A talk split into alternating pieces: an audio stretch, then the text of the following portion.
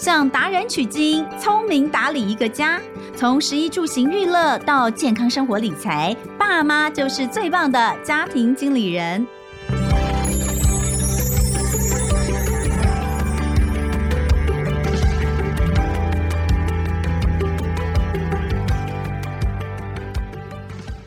大家好，欢迎收听《亲子天下家庭经理人》，我是主持人肖同文。大家还记得吗？在上个月的节目当中，我们有一集请到了一位律师来跟我们聊聊，在家庭里面，光是抚养可能就会衍生出来有哪些法律的争议。哦，那一次其实聊得很畅快哦，可是你就会发现，每一次聊到法律这件事情哦，时间都不够哦，就是太多东西可以讲了。那在家庭里面哦，呃，会衍生出来的法律问题其实就够多了。所以在很多的律师事务所里面，其实接到跟家庭相关的案子是最多的。那今天呢，我们要再次的请到上次跟我们聊天的简大为律师，我们今天就要锁定在家庭里面跟婚姻相关的法律。欢迎熊律。简大为律师，Hello Hello，你好，大家好，我是简大为律师。好，那个上次其实有聊到，就是你是以家事法为主嘛，对不对？对，没错。哎，那你可不可以告诉我，就是说你的案子里面哦？呃，你可不可以把它分成大致分成，比如说以跟婚姻，假设是这个夫妻来打官司的，或是什么打官司的，大概占比大概是多少？呃，我主要打的案件都是家庭案件，家庭案件其实就是三大类啦，一个就是婚姻类，一个就是遗产类，嗯、还有剩下一个就是性暴力或是家暴那种的。嗯、其实大体来说，女性议题啦，嗯、那大部分就像刚刚童文姐刚刚所说的是婚姻类型没有错、嗯、哦，毕竟现在最新一一年度统计下来，离婚率已经高于这个结婚率了。嗯，所以再加上现在女性意识也比较抬头，会比较懂得去争取自己的权益，所以在婚姻的解消、婚姻的消灭的时候，其实常常不会乖乖的吞忍下去。其实这个是不好的，所以都会在勇于争取自己权利状况之下，就会常常产生要进法庭的状况。嗯，也就是大概七成左右都是婚姻问题，剩下三成就是比如说家暴啊、遗产啊等等的案件。嗯，那婚姻通常如果是婚姻问题，大部分都是要离婚的吧？应该说，离婚只是一个契机，其中会包含说要争取监护权、抚养费，然后也有一些探视的问题。嗯、那甚至有些夫妻比较有钱的，就会出现剩余财产分配这种财产分配诉讼。哎、嗯，离婚的原因大部分都是外遇吗？呃，应该这样讲，就是大部分都是不爱了。那外遇只是一个显现出来一个表征而已。嗯，那其实外遇还是比较好处理的离婚类型，因为很明确，因为很明确啊。他如果敢来跟我说他他发现对方出轨，通常都有一些端倪啦。然后那通常意思说他都有证据啦。对，那这个官司也比较好打。那通常我抓到对方有外遇，那我如果要离婚，我就是第一个要钱，第二个要孩子嘛。对，通常就是这样，差不多都是这样。只要是有只要有外遇，通常这个都比较简单。嗯、但麻烦是有些就是真的淡了。没感情了，嗯，那这个在法院判断上，他就会有点尴尬。哎，我知道你们不爱对方了，嗯，那在一起没有意义。可是问题是，对方也没做错什么啊。你这样子当初结婚也是一个契约，你怎么可以现在不守约，对对方不公平？法院就觉得这点很纠结。那我们就必须跟法院证明说，你这个不爱已经导致没有人能忍受这段婚姻了，这样子法官才会给他判离。哎，可是你刚刚讲到一句话，你说结婚就是一个契约。结婚真的是一个契约吗？其实我们过去就只有在这个结婚证书上，就是就是签上两个人的名字，他没有什么契约啊，他没有规定我们要做什么事情，所以才会现在有推说，哎，是不是要订什么婚前协议等等的？嗯、你赞不赞成签婚前协议？呃，我先讲一下，就是大家真的不要乱签名，因为结婚 结婚书约就那张结婚证书也是一张契约，在法律的定义上，不是？那那张定义有什么？那张就是说两个人愿意成立夫妻关系啊，这就是一个契约，愿意成。成立夫妻关系是一个契约，我在当下我愿意成立，我现在不想要成立啦。我我也很想要，就是我我我有时候签约，我也不想继续付租金这种感觉。对对对，我的意思是说，所以我觉得那一纸结婚证书，嗯、很多人都说结婚证书是没有用的。呃，其实结婚契约在我们的法律上，它就是一个契约，你签了就必须遵守，而不能随便去终止这个婚姻。我遵守什么？就是。他上面又没有告诉我我要遵守什么啊？就是我们的投资有赚有赔，必须详阅公开风风险说明书。对啊，那有吗？我们结婚证书上有公开说明，我就觉得没有，所以。我也觉得结婚证书很没有意义、啊。对，所以结婚就像一场诈骗一样。所以真正应该要签的，应该叫做婚前协议。对，没错，婚前协议这个东西，其实我个人很赞成签。你有没有签？我没有，因为那是一个理想。欸、等一下，哎、欸。听众朋友，你们还记得吗？上次简大为律师有说他太太也是律师，对，而且他跟他太太认识超浪漫的。你要不要讲一下你们两个、哦？我们两个真的完全不认识，本来啦。嗯嗯、那后来是因为一起上那个瓜哥《欢乐智多星》，然后就看到他。嗯、那时候我算是真的是惊为天人，嗯、就是因为他完全就是外表是我的菜。嗯、那那时候还没有开始了解他个性的状况下，我就开始跟他攀谈。你为什么要特别加一句还没有了解他个性的状况下？哦，因为那时候真的还没有了解，后来了解之后反而更喜欢了。哦，好好讲话。是好好讲话。对，那刚好他跟我是同路线回家，然后就加了 Line，、哦、加了 FB 这样子。重点，他太太是律师哦。对，所以我现在说话还是很小心。嗯、说话还是很小心。对，不过我是家庭法律专业，所以。对，我有问他，我上次就问他说：“哎、欸，两个律师结婚，通常我们都说不要，我们以前都说千万不要嫁给律师。如果嫁给律师，哪一天真的呃这个婚姻持维持不下去，你一定是这个被净身出户，惨淡收尾。”那我看太太是真的是没得选才选我、啊。所以你们两位都是律师，如果到最后真的是这个两个人在婚姻当中。不愉快的话，那这个最后应该是蛮精彩。不过那个熊律说，因为他是精通家事法，太太是商业法跟这个刑事案件为主哦，那你就不要把你们两个事情搞成刑事案件。好，好害怕，我不知道我是被告还是被害人呢？哎，那来讲，以这样讲的话，你们两个都律师，你们两个都对于契约这件事情是非常的呃，应该说是知道它的重要性。你们为什么没有签婚前契约？因为其实婚前契约这个东西是比较适合女性开口的。哦，对不对？因为其实婚前契约有一个很尴尬的点，就是它是一个以预以预设离婚为前提一个契约，它大部分大部分最重要部分都是在讲，如果我们离婚要怎样怎样怎样怎样啊。其实这就是一个熊干净的一个契约。有啊，你知道赖芳玉小玉律师啊，就是常常出来推广婚前契约。他说他那时候刚开始婚前立出婚前协议，就是呃立新嘛，立新他们那时候有在推广，呃他们有这个就好多的女女性的律师哦。结果他说就被大家骂的半死哎，在很多很多年前，十几年前，他们第一次推出这个，大家就说：“天哪，你们到底把婚姻当成什么？就婚姻我们要做什么，你要做什么，我都要白纸黑字做下来，这多么伤感情的一件事情。”后来我就私底下问他说：“那你自己有没有钱？”他说：“没有。”对，因为其实我觉得婚姻这个东西，你你除了一个契约的本身有一个互相合作家庭关系之外，有一个很重要的本就是爱。可有时候爱如果说清楚都白纸黑字，那就不爱了。所以，那你有没有接过来？如果是个婚前协议，是不是也要律师认证？呃，当然不用律师认证，他甚至口头都有效，哦、只是你要证明有这个口头很难呐。所以我们大部分还是建议要把它立出来。那你有接过这种？有有有，就是呃，夫妻双方要结婚了来找你，我们要签一个婚前协议。对，我接手过大概二十几件这种案件，那蛮多的耶。对，然后我就是因为观察到一个重点。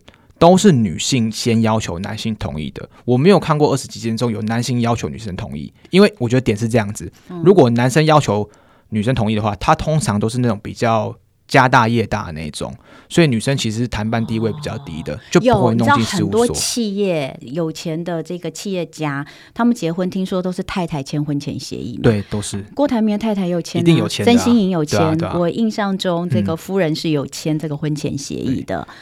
哦，所以大部分都是一般的家庭都是女性，对，会是女性要求。他们来，男生脸有很臭吗？也都没有，因为其实说实在，婚前协议这个东西是在保护弱势方，可是谁知道在这婚姻中弱势方是谁？哦，对，他们通常都会尽量公平，比如说像家务分工，嗯、他们是未免以后的争议，我、嗯、先把它立上去。当然，这个有效无效不一定啦。那比如说也有出轨条款，那绝对不会是单方的啊，女生也可能出轨，男生也可能出轨啊。是不是所有的婚前协议大概都有这一条？我觉得大部分都有。那通常外遇条款会是长怎样？外遇条款就是说，其中呃，当其中一方啊有一个逾越普通朋友交往的范围，包括但不限于牵手、拥抱等等社会通念，blah blah blah，应赔偿他方。比如说五百万惩罚性违约金这样子，会长这样子。可是到最后真的假设有外遇，真的可以拿得到吗？这就是很尴尬的地方了。嗯、我们那个东西写出来之后，我们民法有一条，只要是违约金，法官都可以去酌减它。嗯、意思就是说，你真的约六百万，最后拿到六百万吗？不一定拿得到哦。嗯、我们之前就遇过案例是有签，他们是怎样？他们是太太先生已经外遇过一次了。被直接刑事抓包，然后当下就签了我要赔六百万的一个赔偿的条款。被被抓到的时候，嗯、就说下次你再犯，就要赔六百万。哦、然后呢，下次又再犯了，你真的是很犯贱，真的犯贱哎，对不对？那而且还跟同一个人。反正这就很过分，就对了。那最后进法院判多少，你知道吗？嗯，最后这个被告也承认说有进旅馆，最后法官判二十万。为什么他都愿意？他都签过六百万了。所以那时候太太就非常愤愤不平，说：“那如果你只判二十万，那我签这个到底要干嘛？”所以最后太太上诉了。那上诉之后判一百万。其实跟六百万还有一段相当大的差距。啊、那因为那条法律是说，哦，当违约金法官觉得太高的时候，可以酌减，就会变成说，我们婚前契约的这个外遇条款好像是看得到吃不到一样。对呀、啊。但其实还有一定的效果在。为什么？这就很像我们买卖东西，我要卖你贵东西，我一定先把价格拉高。当你原本的那个价格六百万越高的时候，法官当然判越高。比如说我约三百万，可能判二十；我约六百万，可能判一百。其实还是有它的实意在的。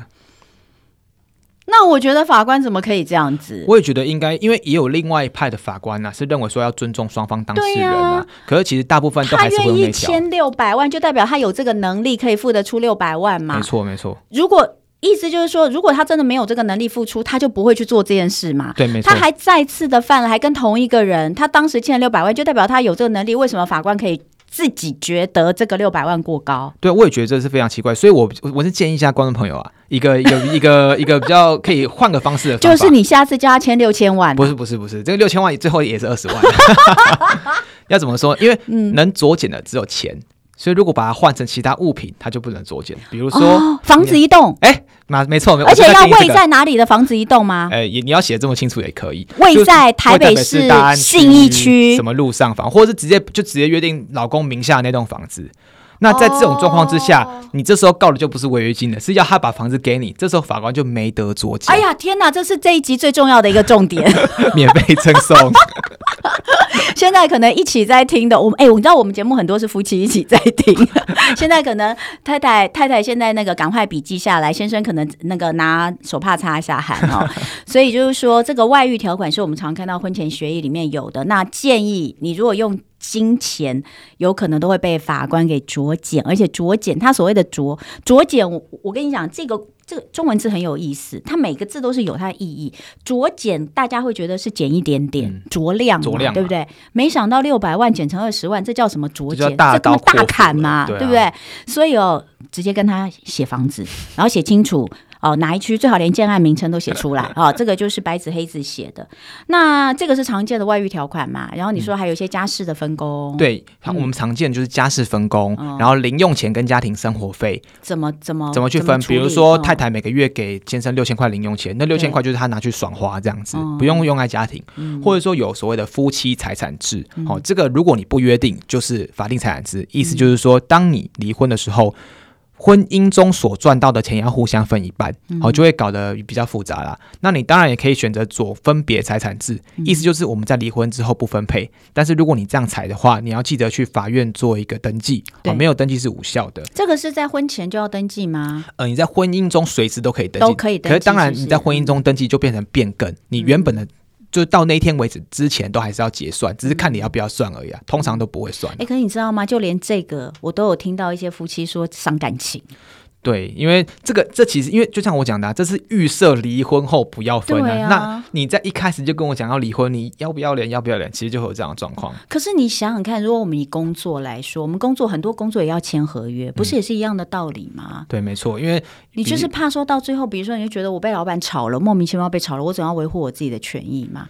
但我们就是没有办法把感情、婚姻这件事情，好像这么实际的把它跟工作这件事情来相比。但其实你仔细想，不是一样吗？对，其实因为感情，老实说有还有一些比较不理性的成分在。如果我每个都要给他白纸黑字下，确确实也不现实啦。不过我还是要提醒一下各位，就是在约定婚姻契约的时候，就是婚前契约的时候，还是有些条款是无效的。例如，例如说我做了某某某事情，就一定要离婚，这个很多。哦你有外遇？外遇是常的，一定会离啊，这就不用说。比如说啦，我可能三天没回家就离婚，一星期没回家就离婚，或是说我我不想跟我婆婆住，或者不想跟我的那个丈母娘住嘛。嗯如果你逼我跟我婆婆住，我就要离婚，这个也都不行，不不成立，不成立的，因为我们婚姻是以结合为目的。如果你一开始就已经预设怎么样怎么样离婚，法院觉得这样是违反善良风俗的。对，我跟你讲，这句也是我觉得非常奇怪。善良风俗怎么？我们的法律里面就是说，就是如果说你约定的这个事项是违反善良风俗的，哦，那它就会无效。对。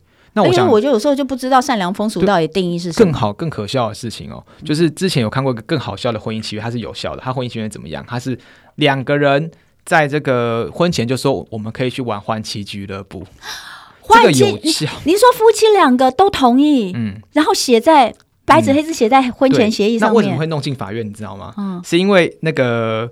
老婆真的去换夫，夫啊，老公也去换妻，可是问题是老婆外带，就把里面的人给带出来，没有在欢喜俱乐部里面了，还是有点发展成真正的感情关系。哦所以老公就非常生气啊，就去提告老婆。那时候还有通奸罪，通通奸罪跟损害赔偿。哦，后来你知道吗？嗯、一审民事就是说判赔的部分，法官认为说你们两个从一开始就是就讲好了，你们婚姻早就名存实亡，那你没有痛苦可言，哎，就就就拜拜了，就不让不让老公赔。所以是判老公败诉。对，可是后来二审大翻盘，哦、二审他说，诶，你们允许。换气俱乐部这块我知道啊，我也觉得是有效的。可是你允许内用，没有允许外带啊？你可以把所有的出轨都只限于肉体。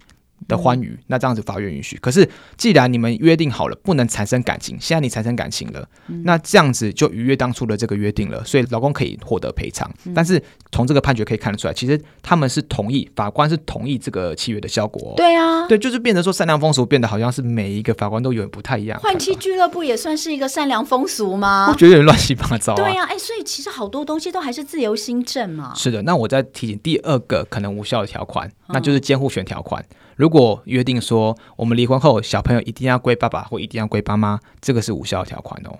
法官如果真的有产生争议，还是会去看谁对小朋友是一个比较好的照顾者，来去。酌定这个监护人，而不会看那张婚前协议。所以意思是说到最后，如果产生争议的话啦，否则的话，一般离婚的话，你也可以就是口头就约定嘛，就是比如说，呃，我我们两个讲好，孩子就是归我，这个东西也不用上法院。但是如果说就是我们两个如果有争议，就算我们之前有这个婚前协议写的是归我，我还是你还是可以去告，没错没错，对不对？而且法官也会去实际上看谁比较适合当爸爸妈妈。哦，这蛮重要的。我们刚刚这个部分，希望大家都好好做好笔记哦。那当然，呃，讲到这个。婚前协议，我相信。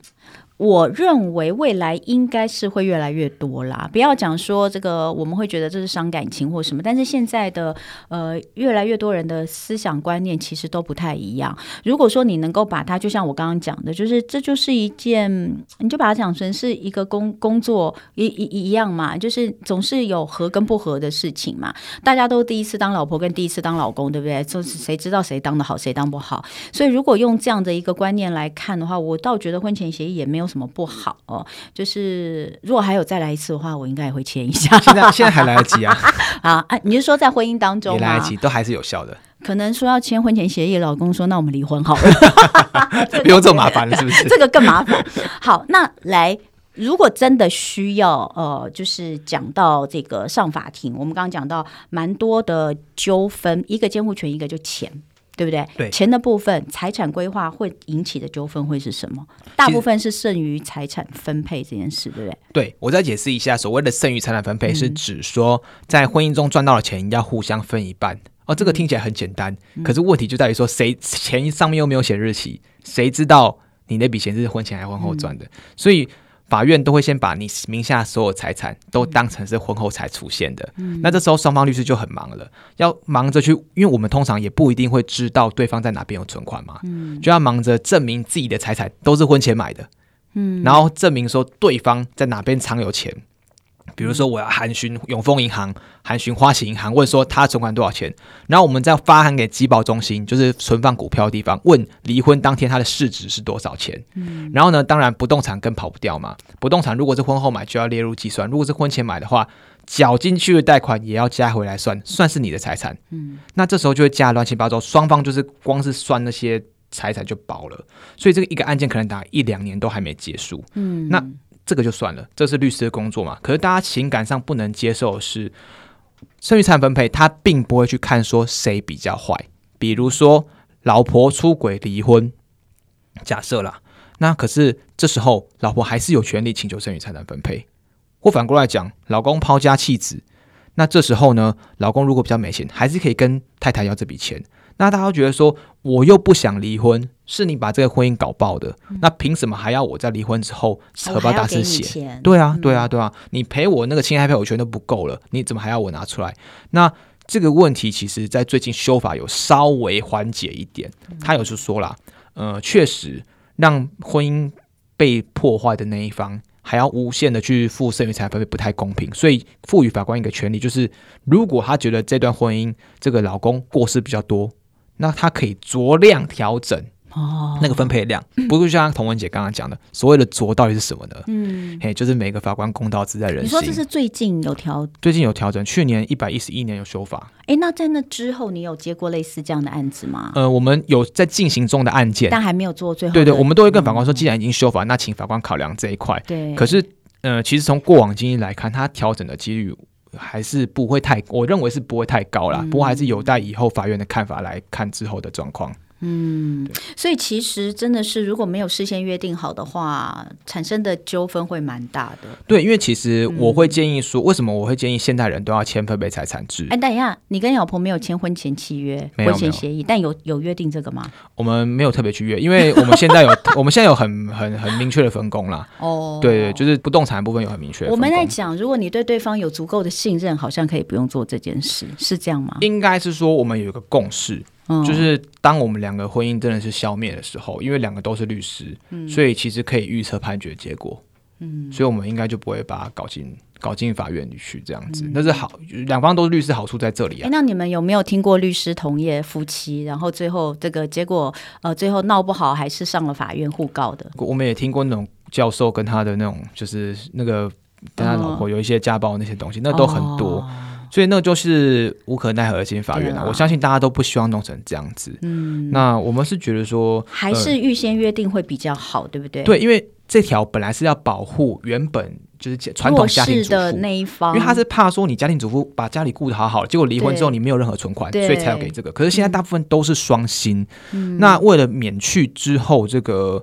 呃，离婚后的困扰，而且加上其实双方对这个婚姻一定都有挹注金钱在里边，而且尽量要差不多。嗯，所以我会建议去签这个，其实也是保障说。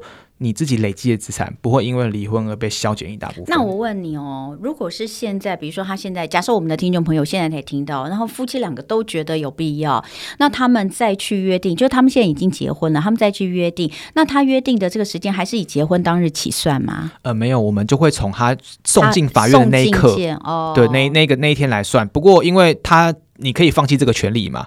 你送去法院那天才算是改用分别财产制。对。可是虽然说前面的那块要结算，可是你可以放弃结算的权利，嗯、只要双方一起约定好就好了。所以不会因为结算话就互相欠钱，不会这样。你说放弃结算的权利是指，比如说有一对夫妻他们结婚了五年，嗯、那但他们没有去做这个约定，可他们现在觉得要去做这个约定，嗯、但是他们在这个五年当中一起买了一栋房子，那他们当然有各自的户头。那从这个时候开始起算，那到最后如果他们真的离婚的话，在这之前是各自共有，那所以房子登记在名下就属于那个人，对不对？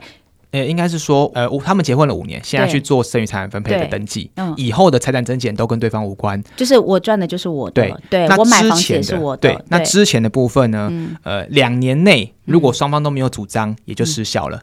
哦，对，所以说你只要拖过两年，就基本上没有太大问题。那如果你真的怕这两年内又出什么出什么问题的话，嗯、你也可以在登记的同时就约定了双方都放弃结算的权利，结算前面东西的权利，嗯、那就好了。但是如果没有放弃的话，那我们就要来算，要分配，就是你可以不要实行这个权利就好了。嗯，对好。其实这个东西哦，在网络上或是在其实你书里面也有，对不对？嗯、书里面其实有写到这个部分，有吗？呃、你这本书书里面十八张传票，对，关于剩余财产分配的诉讼。没有特别对比较难和解，原因是因为那时候已经是完全金钱的算计了，所以不太会去和解啦。哦，哦，对，所以你因为你这本书有讲到，就是尽量都是写和解的案例，哦，对对对。但是确实讲到钱很难和解，就讲到钱大家都算到每一分啊，其实和解意义也不大了，嗯。好，那刚刚其实我们有提到另外一个，这也是常常被大家讨论的，就是说，就像呃，我们说全职妈妈到底她的付出。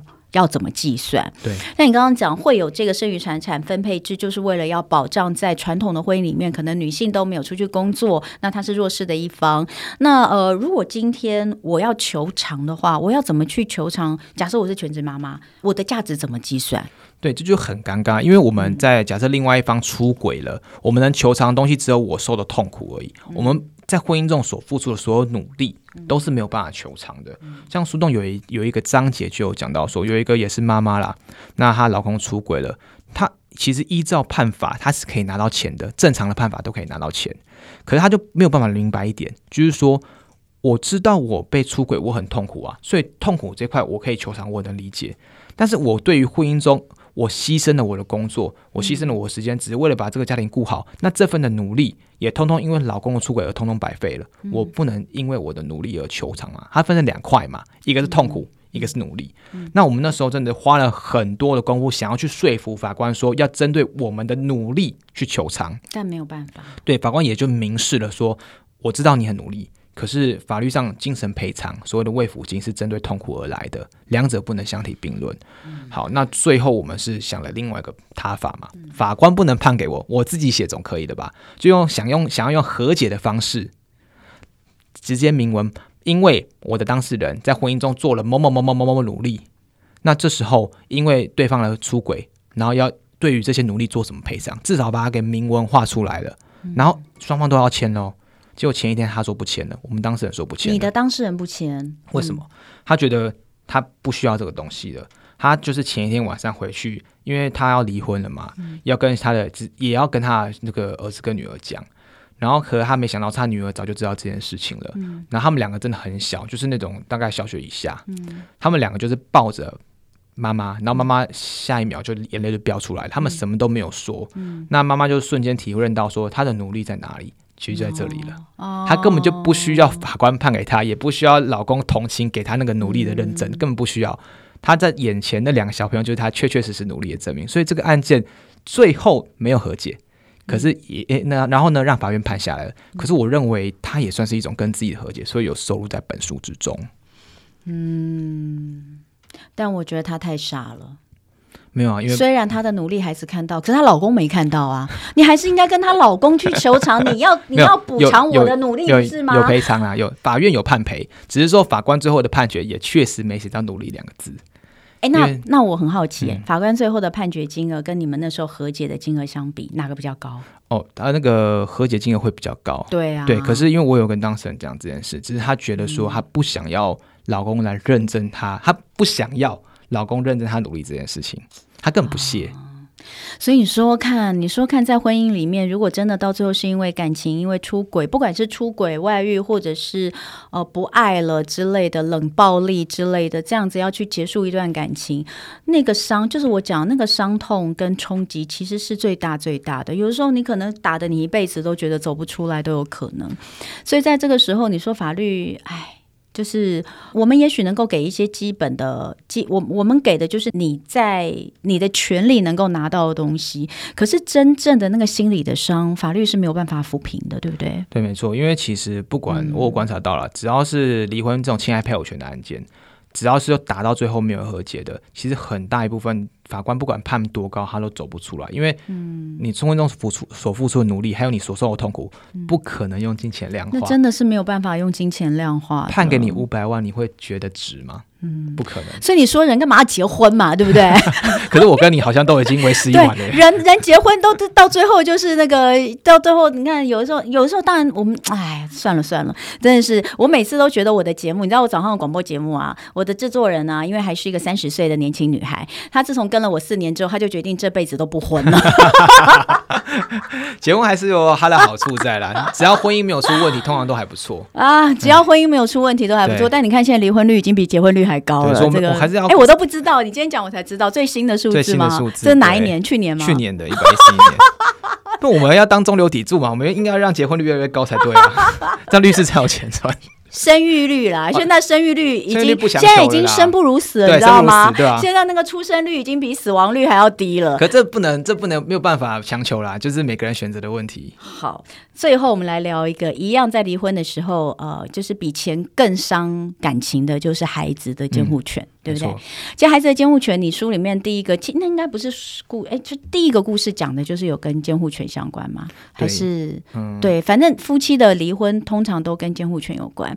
那监护权就是会有很多令人蛮伤心的事情，像我之前听到一个律师律师分享，另外一个就是呃一一儿一女，然后这个夫妻这个离婚之后说就是要各一个，可是两边都要儿子。嗯明明是女儿比较贴心，儿子才刚出生，才几个月大，但是因为两边都家大业大，哦，两边都想要。那男方当然要儿子嘛，嗯、这儿子将来要跟我一样当医生哦，要继承我们家的医院。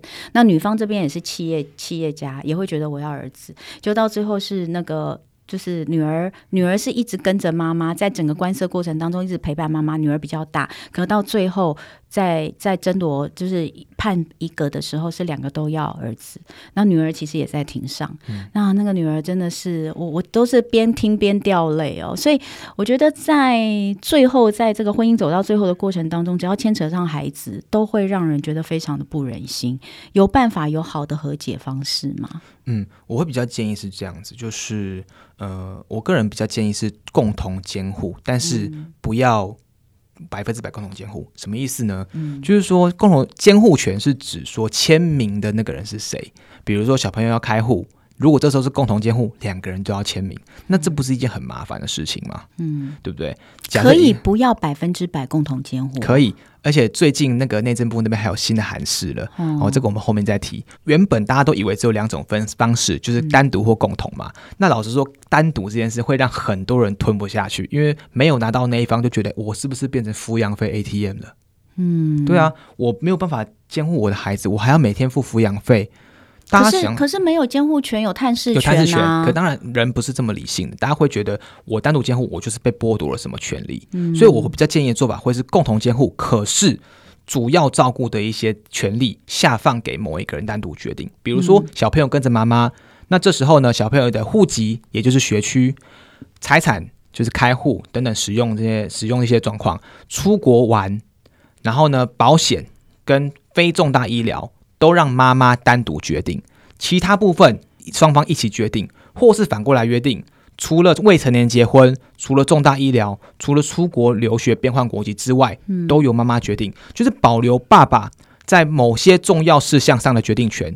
这样子就第一个不影响小孩生活，因为不会有生活不便不便要两个人同意的情形啦。第二个，也同时帮爸爸保留了对于小朋友人生的参与感，让他不会觉得被相对剥夺。我这每每个月都付抚养费，可是我什么都没有。嗯、那这样的方式比较容易让双方接受，而且也不至于影响小朋友生活。哦，否则共同监护或是单独监护都会是一个比较极端的选项。嗯，那最近内政部也说了，因为很多户政人员搞不清楚可以这样约，所以当爸爸妈妈想用这个方式去做户政登记的时候，他们给他说不行。哦，所以其实是有有人知道可以对，可是那那可是户政事务所人员不知道，所以不让他登记。哇，那这一集好重要哦。对，所以说后来内政部真的太听到烦了，就干脆发了一个函给所有户政事务所说，说可以这样登记哦。那他登记的部分的话，呃，就是不是百分之百的共同监护，那我要写出来有哪些吗？对，就变还是其实内政部有他都有列出来呃，他有应该这样讲，我们去。登记的时候，他不一定会有范本给我们，不一定，所以我们最好自己准备。那通常就会写的很长，就会写说双方共同监护，但是什么什么什么什么共同决定，其余单独决定，会长这样子。好，那这是比较折中的方法。好，这个倒是也是非常重要的，因为毕竟现在离婚率很高哦。那有的时候，如果双方真的，嗯。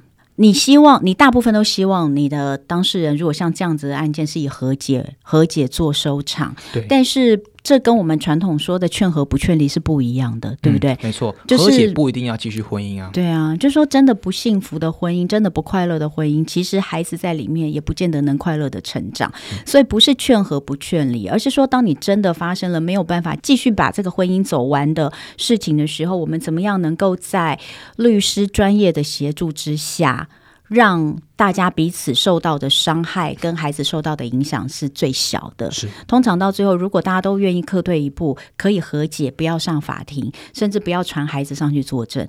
监护权的事情，有的时候最麻烦是到最后是要传孩子作证。你看过小很小的孩子必须要为了父母亲离婚，呃，在争监护权而出庭作证的？这样子，你有接过这样的案子吗？我看过最令人动容的一个，嗯，就是小朋友作证的案例，嗯，就是他直接就说：“我希望爸爸妈妈离婚。”为什么啊？真的啊？他说：“哦，我知道妈妈为了我在家里面演出跟爸爸很和乐的样子，嗯，只是他看得出来那是演的，所以他比妈妈还痛苦，嗯，所以他希望两个人离婚，这样都还比较好。”嗯，通常法官不会轻易的把法把小孩传到庭上来，因为他知道那对小朋友来说就好像是在逼他选边站一样，所以他们通常会指派社工去家里面进行访视。问小朋友说：“哎，谁平常是谁照顾你的？”嗯、可是其实这个成效不彰，为什么？因为社工是分别去两个人家里，他看不到所有人相处的全貌，所以大部分回来社工报告都是我觉得都行啊。嗯，那这一点意义都没有。对，而且问题就在于说，小朋友越小越容易受到引导跟那个误导。嗯、那有谁知道小朋友说是真心话呢？嗯，这样讲好了。小朋友最常出现的状况是他为他没有恶意，他只是为了不让妈妈伤心，所以跟妈妈说我不想去爸爸那边。嗯，可是当他跟爸爸相处的时候，又真的很开心。嗯，其实我们也有在这种家访中心进行探视的时候，有发现这个状况。小朋友跟妈妈，妈妈拿出很多很多证据，证明说小朋友完全很害怕爸爸，我讨厌跟爸爸相处，拒绝探视。可是当在放心园进行监护监督会面的时候，他们两个又毫无芥蒂，所以很显然，小朋友是在说什么？他是在说谎，只是他这个说谎并不是带有恶意的，而是为了不要让妈妈伤心。所以，要如何探求小朋友的争议？虽然儿童权利公约也都说要探求小朋友争议的，可他的真实意意愿到底是什么？其实没人知道。这就是为什么我们在决定小朋友监护权的时候是一件很困难的点。嗯，所以其实我还是觉得，就是根据我自己看，不管是自己或身边人的例子啊，我有时候觉得一定要记得一件事情：就算我们的婚姻没有办法延续下去，孩子绝对、绝对、绝对不能是一个你拿来攻击对方或是报复对方的武器。没错。所以像你其实里面有写到一个故事哦，我觉得最后是有有一段让我觉得还蛮。蛮动容的，就是说，可能夫妻双方为了离婚这件事情剑拔弩张，可是当他们最后一次在谈到孩子的未来的状况的时候，他们抛下了他们自己各自对各自的厌恶或是不满。他们就是分别是爱孩子的父亲跟母亲，我觉得这一点很重要。这也就是说，呃，很多的婚姻到最后离婚之后，比如说一方拿到了监护权，另外一方可能会有探视权的情况之下，我们也看到很多会刁难对方的探视，这些真的都是。真的是不必要，但是真的不要。嗯、我们要怎么样？我们要够成熟，就是说，孩子可能因为父母亲的离异，他其实，在小小的心灵里面已经受到了一些伤害。即便我们很努力的去让他能够力求完整，但他一定会有一些，在他成长过程，他还小的时候，他还不是那么了解大人的世界的时候，他一定会觉得我们为什么不一样？为什么不能跟爸爸在一起？他已经已经受到一些伤害。如果还要就是。够成熟的大人，真的要把这两件事情分开。就我可，我跟你可以不是夫妻，但是我们都是孩子的爸爸妈妈。孩子他其实没有必要为了大人的错误。而去失去任何一方的爱，我觉得这件事情其实是非常非常重要的。对，所以如果说到最后是必须要为了监护权让孩子站上法庭，或是夫妻双方在法庭上面剑拔弩张，其实这对孩子来说伤害真的都蛮大的。我现在真的也也是非常能够理解你所说的，如果这些事情能够用和解的方式来进行，它真的是一个伤害最小的事情。没错，嗯，好啦，所以我觉得啊，真的讲到你。看，为什么讲到最后会觉得这么感伤呢？因为真的看过很多会觉得很可怜的案例哦，所以呃，今天还是让大家可以理解到，就在婚姻里面，你必须要知道的一些法律的知识哦。那或许不管你是为了要呃。你说要提防对方吗？还是说其实只是为了到最后，如果真的有一天发生什么事情，我们可以不要那么的剑拔弩张，或为了这些事情来针锋相对？我们先约定好一些事情，不管是什么理由，他其实最后如果的这个能够伤害是比较小一点点，其实都是好的。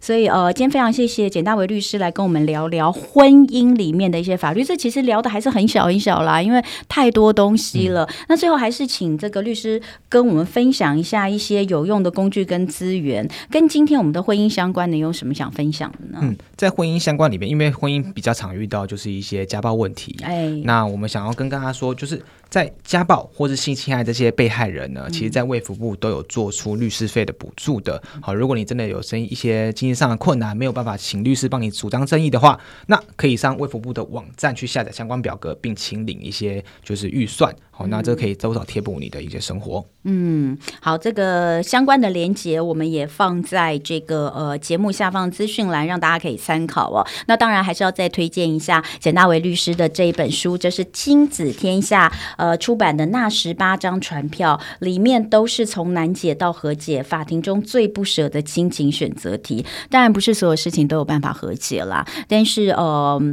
能够和解的状况，还是需要律师的专业协助啦，才有办法能够做到真正伤害降到最低。今天非常谢谢熊律简大为律师，谢谢彤雯姐，谢谢你的分享，也谢谢大家今天收听家庭经理人，我是童文。哇，不要听完之后突然间对于家庭经理很没有信心，我们只是要让大家知道，呃，总是知道多一点对自己是最好的哦。那呃，亲子天下 Podcast 周一到周六谈教育聊生活，开启美好新关系，欢迎订阅收听 Apple Podcast 跟 Spotify 跟我们。点赞一下，欢迎大家在许愿池给我们回馈，我们下次见喽，拜拜，拜拜。